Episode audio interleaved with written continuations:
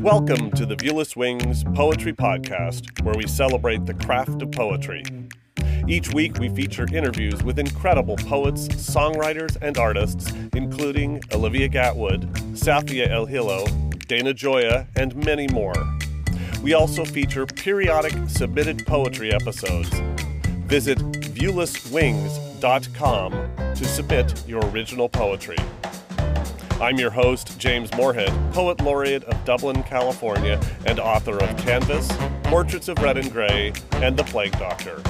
Hit subscribe and follow me on Instagram or threads at Viewless Wings. Loreena McKennitt is a multifaceted Canadian artist known for her unique blend of pop, folk, and world beat music. With over 14 million records sold worldwide, she has achieved gold and platinum status in 15 countries. McKennitt owns her record label, Quinlan Road, and has an extensive catalog that includes hits like The Mummers Dance. She has received numerous awards, including two Junos and a Grammy nomination. Not just a musician, she's also an advocate for intellectual property rights and a philanthropist with her own charitable organizations. From small town roots to global stardom, she's a self managed powerhouse in the music industry. Loreena, welcome to the Viewless Wings Poetry Podcast. Thank you. It's a great pleasure to be here. I thoroughly enjoyed revisiting your extraordinary catalog in preparation for this interview. Well, the first thing I want to ask you is that when students of poetry are given advice, the first piece of advice they get is to read and to read a lot to read the work of poets that make you jealous in a good way, that challenge you to experiment and stretch yourself. What are the musicians, artists, and writers that inspire and challenge you? I've been exposed to Shakespeare, so many of the classical uh, writers, Tennyson, uh, Alfred Noyes, uh, whose works have appeared in some of my own uh, recordings. I think Leonard Cohen would would certainly stand in there. Joni Mitchell would stand in there, and and Tom Waits actually, mm. Tom Waits for sure. Uh, when I was growing up in Winnipeg uh, or in Manitoba, and I remember spending a lot of time listening to Tom Waits and really appreciating uh, the juxtaposition of of words together, the combinations of words, or even the interplay of words with the music. You can have something that's very uh, harsh uh, in its uh, in its theme, but you can have a very uh, almost saccharine kind of melody or arrangement, and just how that what impression that creates. Um, I'm trying to think of others. Um, some, some of the St. John of the Cross, of course, which I also set a poem of his to music yeah, th- those would be some of them. Well, Tom Waits is a wonderful and unexpected uh, gem that you pulled out there because his style is so completely different from yours, but so wildly creative. Um, so that's a that's a wonderful connection. Uh, mm. so writing lyrics doesn't come naturally to all songwriters. What advice do you have for songwriters who are unsure in their ability to write lyrics? Huh. Well, I think you know there's a lot of talk about authenticity. I think to think of think in terms of authenticity, and that meaning that tap into your own personal experience. Don't get too preoccupied or trapped into copying or emulating other other other people. You each person will have their own very unique uh, uh, life and history and path that they've walked, and experiences, of course, that go with that. So I think that would be one of the first uh, th- steps and then to uh, to really delve into the you know sometimes very microcosm type of areas new mm. where, where nuance may lie and that also can bring in forward an intimacy um, that people i think they sometimes look to music and song uh, poetry to express things that they are feeling but they don't have the uh, capacity to create themselves so they become you become amp and a kind of amplifier mm-hmm. or a surrogate for for that so and because the human condition is is pretty you know it's a universal thing people all over the world can relate to certain uh, themes whether it's struggle or love or loss or uh, and and bringing your own personal experience to that Well, I think that the point you make about you, even a small thing can get amplified through, po- especially poetry and song. A little harder, maybe mm-hmm. perhaps with a novel,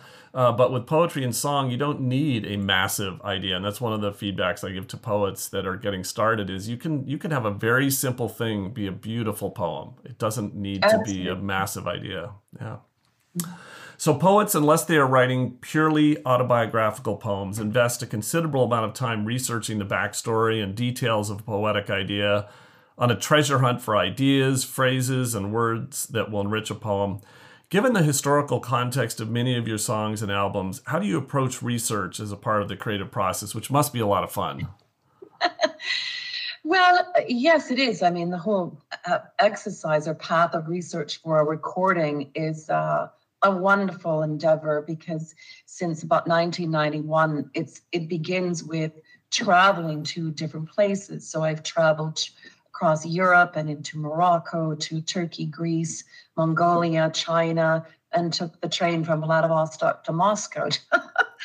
So all of these um, gave me a very personal and visceral and multiple sensory kind of exposure to places and that in turn really has informed the imagery that, that I've, I've been attracted to or drawn to create, either the imagery through uh, the description in the words or imagery through the the arrangements or how I might guide instruments to create certain sound effects or um, but uh, but also when it comes to existing poets, because I've really focused on the history of the Celts and the geography that that history has taken in, which goes back to about 500 BC and into Asia Minor. Um, I gave myself a wide berth as to the poets that I might or uh, that I might draw upon. Um, I mean, I really only just touched the surface of it, but if, from a chronological standpoint, I moved to Stratford, Ontario in 1981 and worked at the Stratford Shakespearean Festival. So being exposed to Shakespeare uh, through those years gave me, I mean, a, an unbelievably rich exposure to a wordsmith who was dealing with the human mm-hmm. condition in a universal kind of way. So whether it was uh, this piece from The Tempest or from Cymbeline uh, that I set to music, I think for the visit and in the of Lear, or that with the Lady of Shalott, I, it, that sort sort of felt largely in the canon of of Celtic mythology and, and so on. So that was one of the first criteria. But then I get down to rather pragmatic criteria. Um, are the phrases singable? You know, mm-hmm. are the mm-hmm. words singable? Uh, are they in a kind of uniform um, metric kind of? Uh, and and and and does it have strong imagery? Because uh, imagery uh, so when I think of the Lady of Shalott or the Highwayman, are, are highly evocative poems. Um, so those are some of the uh, the ingredients that I look for. Terrific. And then building on your interest and inspiration from Celtic culture, I'm curious about how the Celtic languages have influenced your writing. And it's more the distinct, distinct sound of Celtic languages and the words and phrases unique to those languages. Uh, how has that been an influence? Well, it hasn't been as much an influence as perhaps I would have liked. Mm. Um, you know, uh, given that we are only given 24 hours a day, I ended up choosing to manage my career rather than delve in some more of the deeper creative uh, uh, territories, which this would have fallen. I did start to learn uh, an Irish Gaelic piece. Um, but and enough to get a sense of the texture of the mm-hmm. language, and that's really what I'm getting um, at. Yeah. Yes, uh, and and that it, you know it's, it's very singable as well. Um, but uh, I, you know, with the Celts, the, where the where the Celt culture, Celtic culture comes in more, in my realm, is less the language itself than what was important to them. And what was important to them was the natural world, and in particular, their deep reverence for trees. Mm-hmm. Uh, so, in the catalog, in my catalog of, of recordings, uh, there are many mentioned. You know, some are very focused on trees like Two Trees by W.B. Yeats or Bonny Portmore. Um, but uh, that, that but that doesn't really come through the actual language itself. It's it's more the cultural um, philosophy and ethos. Well, the raw materials of poets are words, phrases, empty space, the position of words on the page. As a musician, you have additional tools, including, in your case, a diverse array of instruments. Here's a tiny, tiny sampling hurdy-gurdies, fiddles, percussion, Greek lyras, lutes, and of course, harp and piano, to name just a few. When writing a song, how do you approach crafting the soundscape, and how do lyrics influence the sounds you choose? Well, this goes back to the uh, the process that I've gone, I put myself through in terms of. Um, it begins with identifying a geography of where the Celts were that I want to focus on, and this really began in earnest for the Mask and Mirror, where I started with Galicia up in the northwest corner of Spain, and that being a Celtic jurisdiction and um, then I traveled there. But you can't study uh, uh, Spanish history in Galicia without understanding the role of the Moors. In those travels that I take, and I was mentioning earlier about gathering a lot of imagery or multiple sensory information, could be smells, could be light, could be sounds. So that forges a picture in my mind. And I think there's almost there's an image for almost every single song that I have created on a recording that is like a snapshot in my mind. And so that that snapshot becomes the anchor for on which I work to go and paint mm-hmm. in the studio uh, and with different instruments. So I remember being at Real World, Peter Gabriel's. I mean, we've recorded there a lot since the 90s.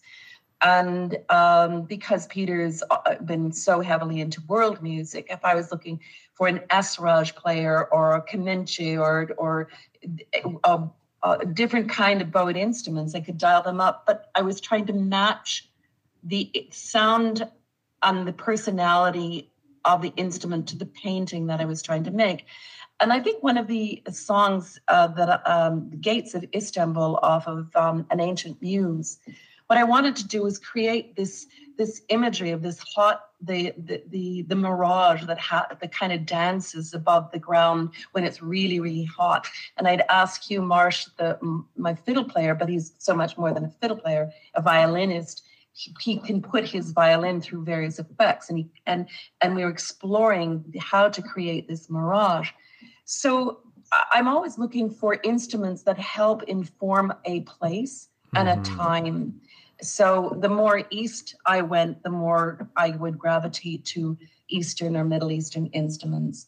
But at the end, you know, I, I also like uh, when I was um, uh, first exposed to to Celtic music, I was listening to a wonderful harper from Brittany called Alan Stivell, and he mixed um, traditional uh, Brit, uh, Breton instruments like the bombard and harp, along with uh, heavy metal like drums and electric guitar and cello. So it, I, I, that, when I first heard that, I thought, oh, that's great because that gave me a license to to paint. But the, the but the instruments and the idiom that they're played in is very very important terms of setting that sense of place. That's beautiful. My mom is a composer. I've asked her this question too. It's like, how do you pick out of the almost infinite collection of sounds that can be created, and not only just the the instrument, but the person you choose to play the instrument. There's just so many things that come into the decision. Absolutely, absolutely. Yeah. Well, in All Souls Night, you wrote. Figures of cornstalks bend in the shadows, held up tall as the flames leap high the Green Knight holds the holly bush to mark where the old year passes by. It's impossible for me to read these lyrics without hearing the music that accompanies them. How do you create balance between the music and the lyrics so they reinforce and complement each other? Whoa. That's a very academic question. That's above my pay grade. Give your intuitive answer. Yes, I know that many of these creative process questions are almost impossible to answer. It's like when people ask me, "How, do, how do you how did you write that poem?" and I said, "I, I wrote no, it." yeah, I, I mean, the, the, the, my process is very ad hoc, and that would be that um, sometimes I start with phrases or words or images. Uh, sometimes I'll start with m- uh, melodies and it's just you build out, at least for myself, I just build out from there. And there are certain images, for example, though, you know, what I'm trying to capture there in All Souls Night was was really important to me. and so I, I needed to somehow grab some of those traditional festival um, pagan kind of mm. uh, connected with the natural world uh, kind of markers and and so then it's uh, but it's I don't know after a certain point. I mean, I think this is why the title of the visit you I, I it's kind of I prepare myself through the research and the travel and the exposure, reading different kinds of things, and then it's like you you prepare yourself for the visit for the next chapter what's going to happen, but you don't control it. It's like going fishing. You can go early in the morning and you can have the best rod and the best place. It doesn't mean you're going to fish something. well, I love the way you describe. I mean, I was thinking about that. You almost I, I sometimes when I'm working on a poem, it'll just soak in my brain for years, and then I'm visited by this creative whatever it is, yes. and I can't quite put my fingers on it. So I can completely relate to that. Well, and that's good, and I hope AI won't be able to do it either. Uh, well, you, domain of us. I, I am not worried about that at all because uh, going back to something you said earlier, AI does not have a lived experience. It has a, it has the I guess a, a shadow of the lived experience of others as an amalgam as sort of a soup but it does not have an individual's lived experience and particularly for poetry and song i think that's such a critical element. And I've, you know, I played around with AI and, and had it generate workable but pretty soulless poetry. At this time, maybe if it tr- has a, another 10 years of troll over, it'll, it'll start emulating itself, and who knows. well, you mentioned this already a little bit. You've created songs using the words of other poets, The Stolen Child by Yeats, The, the Lady of Shalott, which you mentioned by Tennyson, are two of several examples and you mentioned this a little bit, but dig a little deeper. When when looking, what do you look for in a poem, particularly that you touched on before, the singability of a poem? What makes something singable and not singable? Well, uh, I'm not prone to singing uh, or writing many what I would call abstract, uh, odd time signature kinds of things. So it, it has to have sit usually in a three, four, four, four, some kind of uh, common feeling uh, from a rhythm standpoint. The other things is that uh, that that there are certain vowel, uh, you know, vowels. You want vowels, not a lot of consonants. And this goes back to my classical training and you know, why let's say Italian is so beautiful to sing in. I mean, the Italian language is just so rich with words that with glorious vowels. Um, so that that it it can come down to that. Um, you don't want multiple syllable words that become really difficult. You want, you know, it, two, three syllable words max mm-hmm. is uh, is plenty. Um, but also that the choice of word, and it's such a fascinating subject, you know, translation. When I was uh, I was looking at um, for Dante's prayer uh, and uh, uh Dante's Inferno, and I was looking at different translations there, and same with Saint John of the Cross and and the Dark Night of the Soul. There are some words that are not only more singable, but they're they're just simply more evocative and mm-hmm. seem to mm-hmm. grow, uh, capture uh, the essence of what one is wanting to express better than others. So there, there's a, obviously a lot of considerations that go into these things.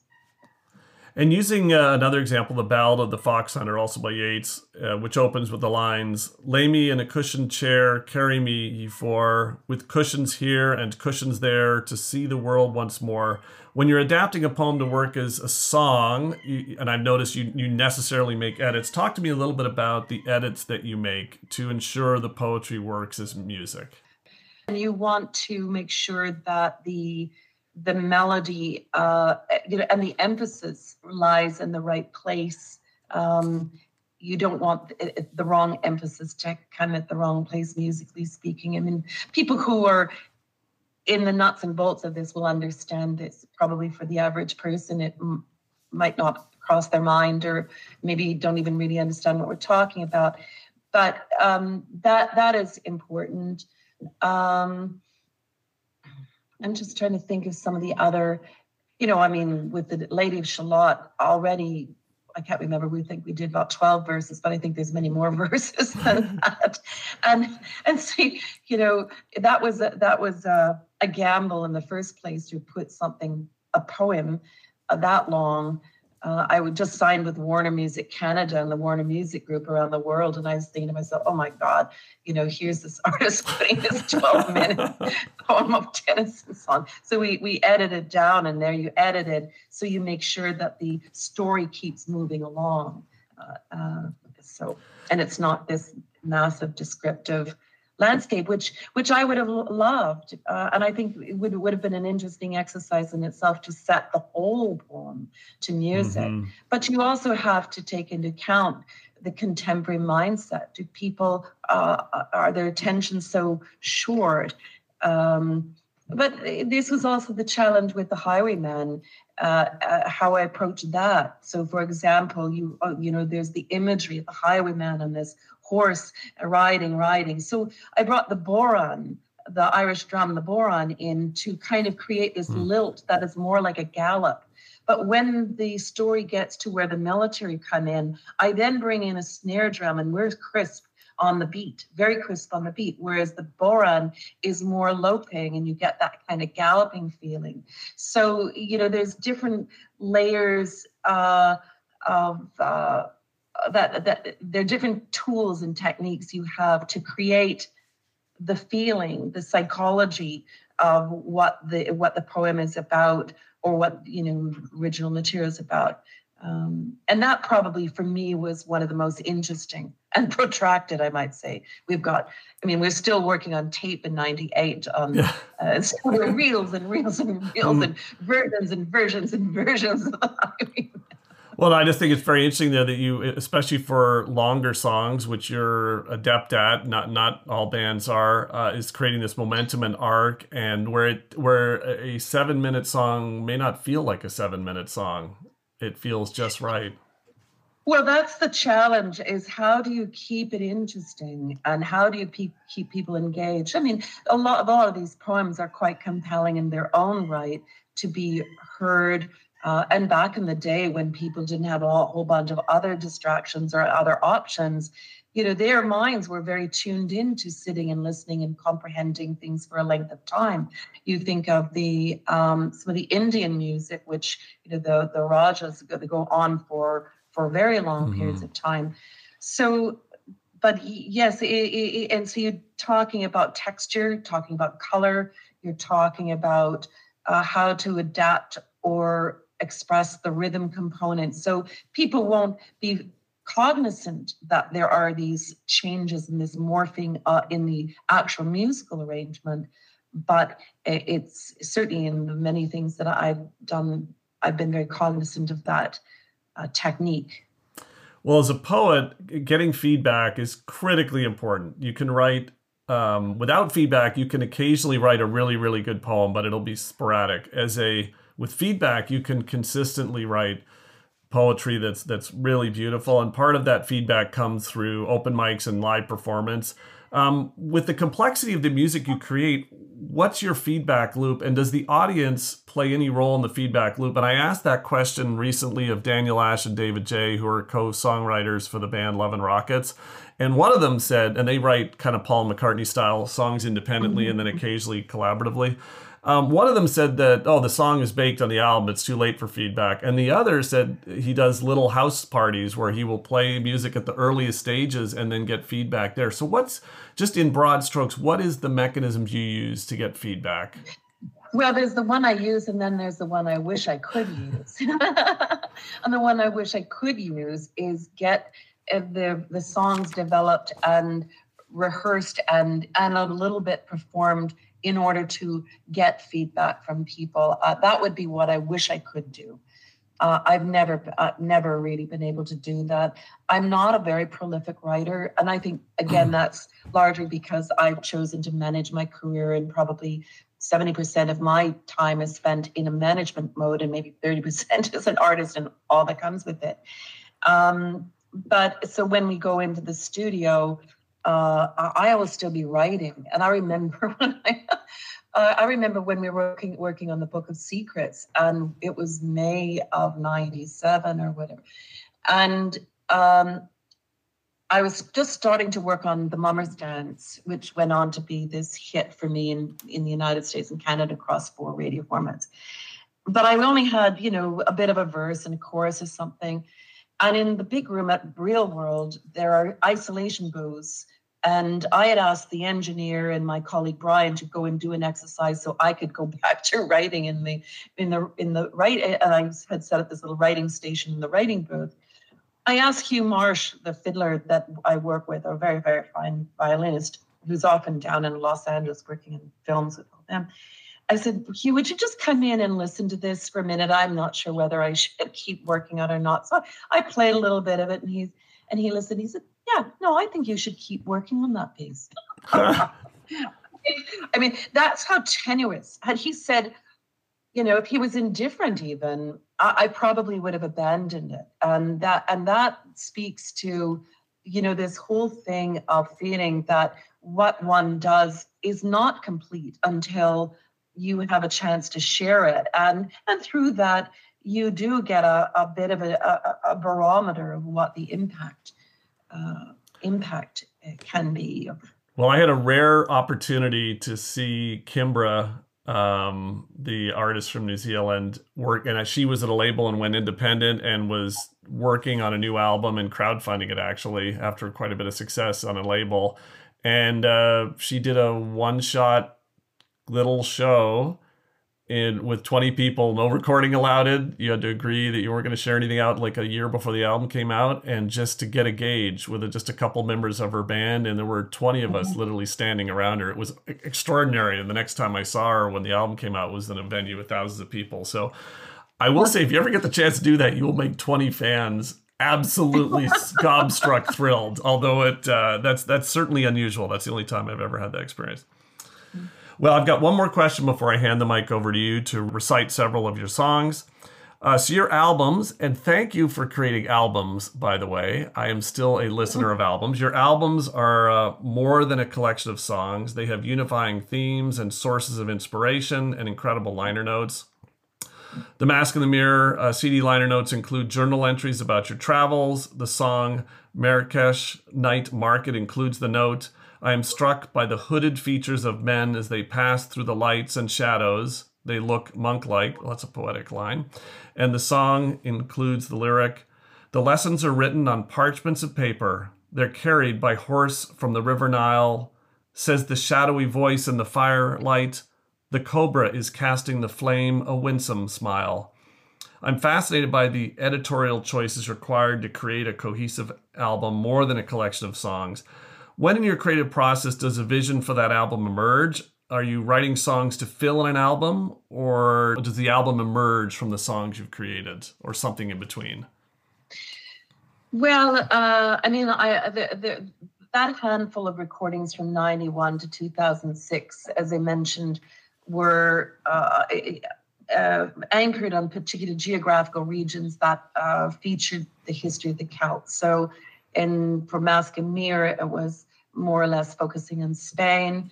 Um, for the Book of Secrets, actually, I parked in Tuscany. The the Celts were contemporaries of the Etruscans, and and and I was kind of looking for uh, inspiration there. And with an ancient muse, uh, I was focusing more on the geography of Greece and Turkey. Um, so after that, I I've been reading material. I wrote songs, uh, but ideas or themes or focal points start to emerge from all that travel, from reading, from listening to things and watching things.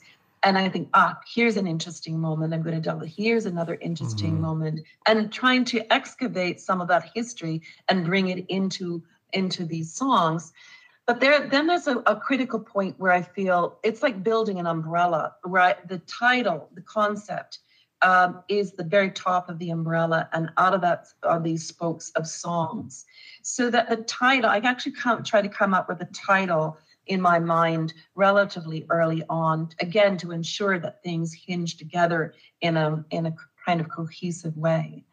Um, so uh, that that that's really it. I mean, there are other pragmatic things. For example, that if, particularly if there's any lengthy songs, I like to have an instrumental before or after them because the mind just needs a break from it. Um, but I'm trying to look at all that imagery, all those experiences. I mean, though that what you just read from Marrakesh Night Market. I mean, I had been in Marrakesh mm-hmm. in *93 during Ramadan, which was really interesting. And I stayed right in the uh, the main square there, the Fanaz, whatever, forgotten, forgotten what it's called, um, which sadly they've just incurred this horrible mm-hmm. earthquake. Mm-hmm but I traveled. Uh, so some of that imagery was occurring each each night in that market square, including the cobra and the you know the snake charmer and this whole uh, array. I mean, this multiple sensory array that just came to life when at the end of when sundown and people were breaking their fast and everybody coming from the mountains and it was chocker block. It was it was absolutely exquisite and so exotic. And I just felt so compelled to somehow capture some of that what I was I was witnessing in in that night market. So um, yeah, it, it, it, but it is often informed by these travels and these these images. Let's say even like um, Dante's prayer. I mean, a large part of that was conceived as I was on a train from Vladivostok to Moscow uh, in 95, uh, December, all by myself in this uh, Trans Siberian Express, and working towards the Book of Secrets, but uh, you know, reading some of Dante's Inferno, but also looking at what I was witnessing outside the train carriage across Siberia. And there are a lot of tough, tough situations. Mm-hmm. Um, so this was all ruminating and uh, percolating and marinating in my mind. You know, that's advice I got once when I asked uh, an artist how they uh, how they overcome writer's block or when they sense it coming, and their advice was leave your house. Not leaving your house can mean getting on an airplane. If you don't have the resources to do that, it can be walking in a neighborhood that you've never walked in before. It's just you you're you just need to like refill that that that pool of of um, inspiration that was probably one of the most important things I learned about myself in relationship to creativity. That that and why I often have to just leave my home uh, because there's a kind of muscle memory around where I live, and there's always things to do, and it and it keeps my feet so much on, in a mortal kind of way. Whereas if I can go, particularly by train, mm. but even when I was working on the Book of Secrets, and I'd hold up into this wonderful old villa in Tuscany and I would have my, you know, I'd be sitting there with the books all spread over the, the dining table and and I'd be reading them and then be time to go for a drive. And I get in the car and I bring my little tape recorder and I bring my little notepad and I just go for a drive into the country. And there was something about the constant changing visual scenery, which for me would be far better than let's say getting in a plane where you you can't see anything, you're just trapped yeah. in this, this cylinder. But I, I really felt that that breaking your that that tendency of the mind to get fixed on things is there's something quite freeing uh, creatively uh, when you are moving around. Absolutely. Well now i'm going to turn the mic over to you to read a few selections from your extraordinary catalog. So this is the this is the lyrics for a full circle which i composed for my recording the mask and mirror. In 1986 i think i had spent about a week in a Benedictine monastery just outside of Quebec City. Uh, and I arrived the day that there was the first snowfall. And uh, this was an extraordinary moving week. Uh, of, of uh, in this monastery and reflecting on these individuals who were devoting them themselves to uh, worship um, and it was something an experience that i wanted to capture in some way. So this is uh, the, the lyrics of the song full circle. Stars were falling deep in the darkness as prayers rose softly petals at dawn. And as i listened your voice seemed so clear so calmly you were calling your god. Somewhere the sun rose, or dunes in the desert. Such was the stillness I ne'er felt before. Was this the question? Pulling, pulling, pulling you. In your heart, in your soul, did you find peace there? Elsewhere, snowfall, the first in the winter, covered the grounds as the bells filled the air. You in your robes sang, calling, calling, calling him. In your heart, in your soul, did you find peace there? So in in that one, uh, when I referred to the, the the sun rising or the dunes in the desert, I was also reflecting on this very meditative moment I'd had when I traveled to Morocco, down into the desert, and got up at sunrise, and thinking this this uh, sentiment of worship uh, uh, is in that place as well.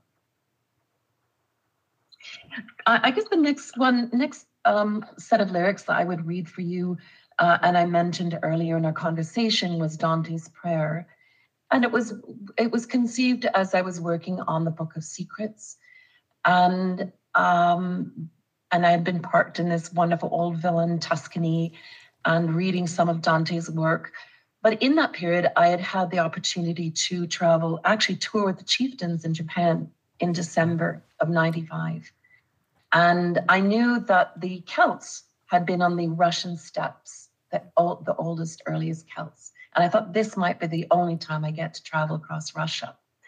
So about the 5th of December, I packed up things in, in, in, in Japan. I'd been staying with friends in Tokyo and flew from Niigata to Vladivostok and got on board uh, the Trans Siberian Express at midnight on a Sunday night and got off the next Sunday morning in Moscow and realized what I was witnessing was a country in incredible transformation. Uh, there were spontaneous food bazaars that would c- occur at various stops on the train uh, travel. I mean, there's a whole story to be talking about this whole train trip. But I realized um, the vulnerability uh, of of the people who were arriving at those those train stops selling their their mm. wares, whether it was bread and so on. And but the key in this was the female steward on the train, who initially was very, very suspicious of this Canadian woman who was traveling by herself. And I, on the Tuesday of that week, I gave her some actually salmon, the freeze dried salmon that I brought from British Columbia. I gave it to her and her friends or colleagues that were having lunch.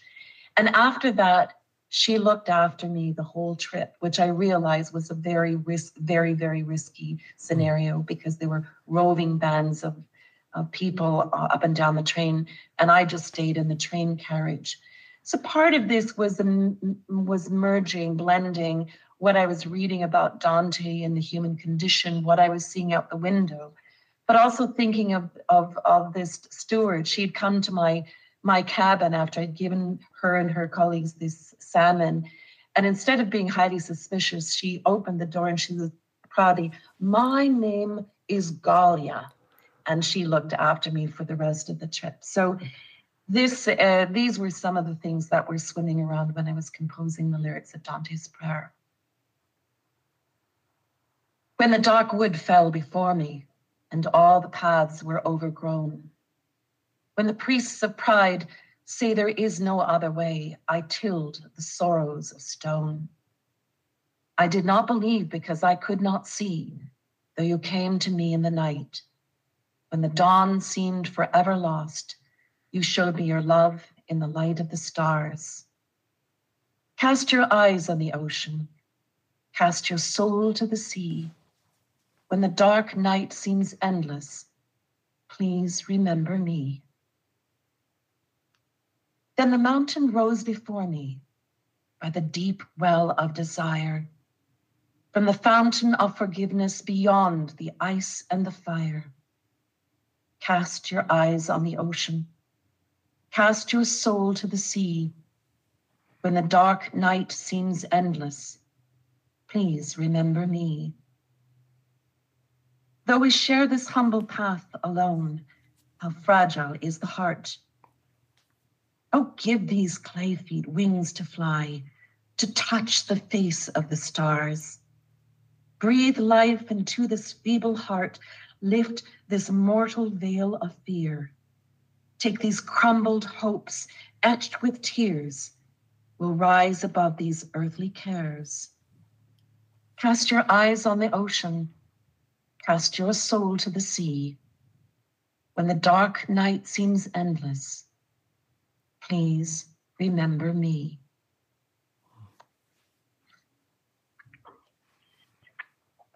So, which brings us more in a contemporary sense. I mean, these are all rather contemplative mm-hmm. pieces. but they're pieces that I have to say when I reflect back on the wordsmithing and trying to, they were perhaps, in my own humble opinion, better than some of the other things I've written. And I think, you know, this part, this next uh, piece called Lost Souls is from my most recent record studio recording called Lost Souls, and reflecting where we are at in terms of of history and time, uh, partially to do with what we have done to the earth and the, and the environment, um, but also reflecting on how we got ourselves trapped in a, a, a poorly defined concept of progress. And sometimes mm-hmm. progress has is the embodies the wisdom to know when to stand still. And i have been deeply preoccupied by uh, you know not only climatic things but particularly the technological side of things. So this is um, then i've wondered you know are we as a species lost souls and this is a bit of a reflection on that the journey's over and another's just begun Beneath the moonlight and by the warming sun, I seek to hold you in sunshine or in rain. Beneath the heavens, I'm coming home again. So far we've drifted like ships upon the sea, horizons fading, we're lost to destiny. Storm clouds hover, our vanity like pain, which held back the winds that bring us home again. Could I see now the swallows in their flight? Watch the moon dance on oceans in the night. The trees reach upward to help the birds to fly. And what of the creatures? Who will hear them when they cry? We walk the hillside like lost souls in the night. And in the darkness, we're searching for the light. And in the morning, like freshly fallen dew, much like a moon spread, I'm coming home to you. This journey's over, another's just begun, beneath moonlight or by the warming sun. For I remember that if my heart be true, just like an eagle, I'm coming home to you. That was a thrill, of course, and I know it will be for listeners. Um, your those particular choices work so well as standalone poems too, which is large not always the case for for song lyrics. They really depend on the music or or they're secondary to the music, but those completely stand on their own. And I loved how you read them. Uh, that was wonderful. So just a couple of questions before I let you get back to all the things you have to do. Uh, so you, uh, as we talked about, you you employ an extraordinary array of musicians. You have a lot of things to think about, how it's going to be recorded, then adapted for touring, with so many elements in play. How do you know when to stop editing? And that's a problem poets deal deal with all the time. Is uh, you know, there's a point of over editing where the poem starts to get worse. Uh, so how do you? What, what are? And I realize a lot of this is instinct, and there's no for, magic formula, but you know, talk a little bit about how you know when to call it quits on a song and just let it yeah. yeah. Well, I mean, there's the wordsmithing, and then there's the music, and then there's the putting together of them. And so I, I, I, um, unlike a poet who is just focusing on the words, mm-hmm. often looking at the package of the two of them uh, at the same time. Um, well, I mean, you know, I, I do drafts of them, and and thanks be to God, and I, I in the studio will will record, and then I I often it's not a very environmentally sensitive thing to do, but I'll get in the car and I'll I'll take this and it and it was always CDs, right? it's still CDs. And I listen to I I go on that that drive again, move, letting my muscle memory of where I am not block me into a place and just even get distracted and come back to it and and so I was like, oh, you know, there's a word, there's a better word for what that what I'm wanting to say, or it, you know, it's it's fascinating. It's absolutely fascinating. Um, so that is really the best thing I can do. But after that, it is I do uh, canvas all the engineer and the musicians mm-hmm. and my colleagues, and they know that I don't want sycophants around me. I, I want real, honest uh, feedback um, that there's no wrong answer. and so I rely upon them. And we've got layers of people who are I can trust will give me uh, kind of feedback. It's a bit like that, what that you know, t- taking and performing songs before you record them, or uh, that kind of stuff. So I, I do test them, you know, stress test them, but that's if time and circumstance allows. Sometimes, you know, I'm I, I, because I'm always the producer and the executive producer. I'm living with the hat on, saying we've got this amount of time. Mm-hmm. This is the budget, and it's got to be done. And most certainly, there have been pieces that I've finished and put on recordings. I knew were not the best renderings of those pieces, but they just had to be done. You know, we were booked. We booked a tour four months after the release, and you know, we were we're boxed in.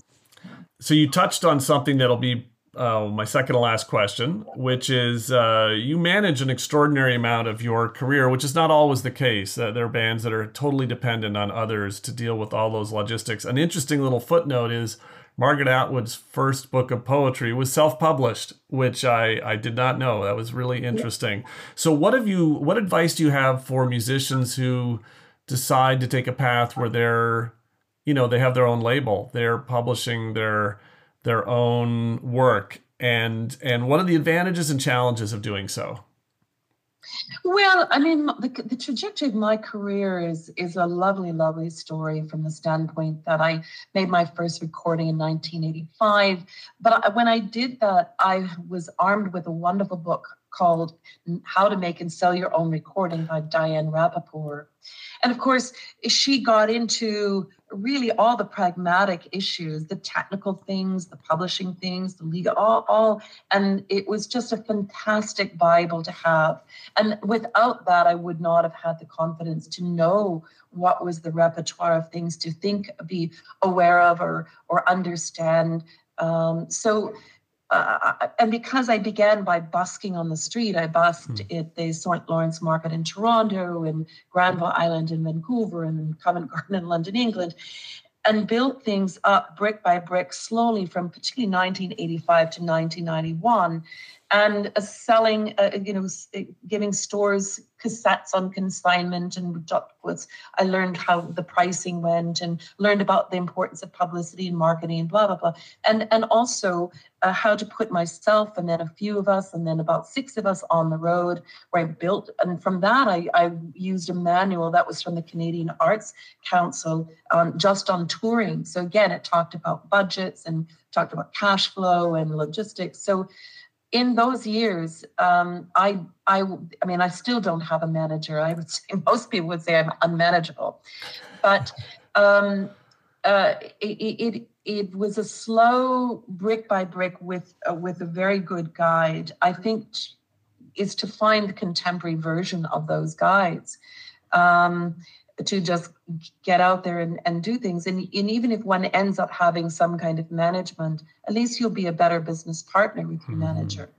Um, but the sad thing in the music industry is that the there's two sides of it. One is the music music making and creating and the, that and the commodification of that music. The other is the touring side. And the first side is is is has collapsed. It's mm-hmm. it is it, it is uh, so currently there's not I would say a strong business argument to be creating a lot of expensive music. The music that I've created is very, very expensive because we'll hole up in real world and I'll bring all these exotic musicians in.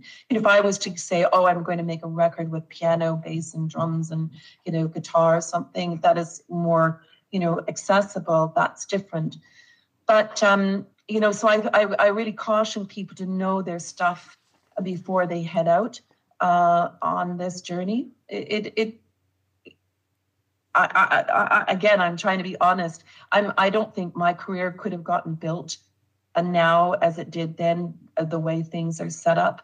Uh, because musicians on the musicians composer side, where we used to get paid 25 cents per song, we might now get paid 10 cents per thousand plays by Spotify and 0.0013 cents in Google Play and so on. So that's a whole other conversation. But uh, I, I, I don't discourage people from learning, uh, but rather encourage people learning uh, the bricks and mortar of the business.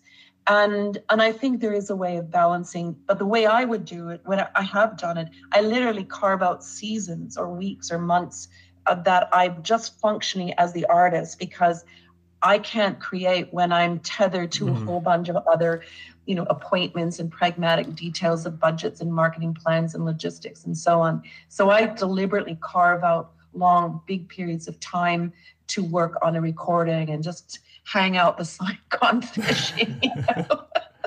I mean, I, I think that last piece of advice is so important. Is that uh, I'm a big hiker, uh, and the first 30 minutes of a hike is kind of a grind, and then you get going, and then then you go for hours and hours, and time changes. I think a very similar yeah. thing in the creative process is there is a there's a period of time for your brain to get warmed up and then you can start flowing. And if you're too fractured, you never get into a flow because you never warm up to it. So it's so important to, to compartmentalize to a degree. Yeah, you really have to sp- uh, respect your own physiology of your brain. It really needs to be, in, in a creative way, I, I believe it needs to be unfettered from all manner of pragmatic. Yes. so finally, you are touring this fall in North America, and I'm sure knee deep in all of the logistics since you manage your career. Uh, and next year, so in North America this fall, and, and next year in the United Kingdom and Europe. What can fans expect in addition to your revisiting the album, The Visit? Well, certainly the, the, our tour coming up in the United States, uh, we'll also be performing from uh, the most recent studio recording, Lost Souls, um, because we never once that was released, we never toured in the US on it where we had in Europe. Mm-hmm. So in this fall, the just the difference between the fall tour and the spring tour, which are both branded as the visit revisited, it that means that we're performing the, the visit recording in from top to bottom in order in the second set. Um, but in the United States, we'll be leaning more heavily on the first set from the Lost Souls relatively new recording. And in Europe, we'll be probably doing a mixture of, of uh, across all the catalog. So, well, but we're really, really looking forward to it. Well, I uh, break a leg on your tour, and I look forward to catching you in one of the locations that you that you visit. And Loreena, I just want to say thank you so much for sharing your lyrics, your voice, your experience on the Viewless Wings Poetry Podcast today. Oh, it's great to be with you, James. Thank you so much. The Viewless Wings Poetry Podcast is written and produced by James Morehead. You can follow me on Instagram, Threads, and YouTube at Viewless Wings. Hit subscribe to be notified of every episode of the Viewless Wings Poetry Podcast and spread the word with your poetry community.